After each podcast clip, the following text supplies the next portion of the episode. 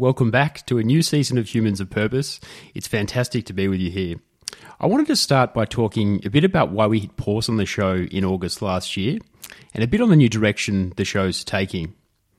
So I stopped podcasting back in August last year due to COVID, being in lockdown, and not wanting to try and force the magic over Zoom, where it's quite hard to forge authentic connections.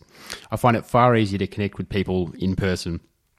Another major reason why the podcast stopped last year is that I suffered a bout of depression uh, from about June last year and have been in active recovery since then. The depression came from the perfect storm of lockdown, social isolation, loneliness, job dissatisfaction, and having had major back surgery.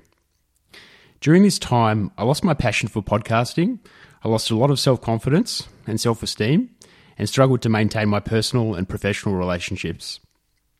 I stopped reading, exercising, listening to podcasts, seeing close friends, and doing many of the things that I enjoy most. I'm incredibly lucky that I had support structures in place to help me manage and embark on recovery. Being able to communicate my battle with friends, family, and medical professionals helped immensely.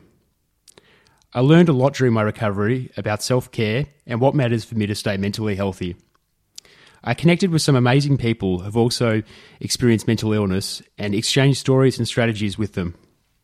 I've also learned that it's really important for me to share my story and the stories of the other one in four Australians that will experience mental illness each year. If we don't promote and have these hard conversations, we're essentially encouraging people to suffer in silence. And that's not okay if we want to live in a caring and compassionate society. So, this year on Humans of Purpose, I'm committed to having more guests on the show to explore their journey through mental illness.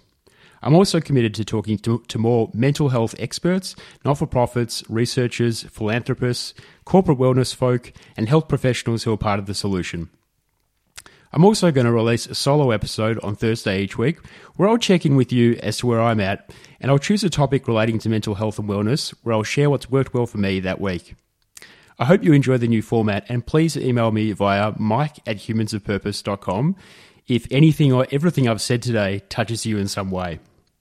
Whether it's to share your story, things that work for you, or a guest recommendation, please fire away. I'd love to hear from you.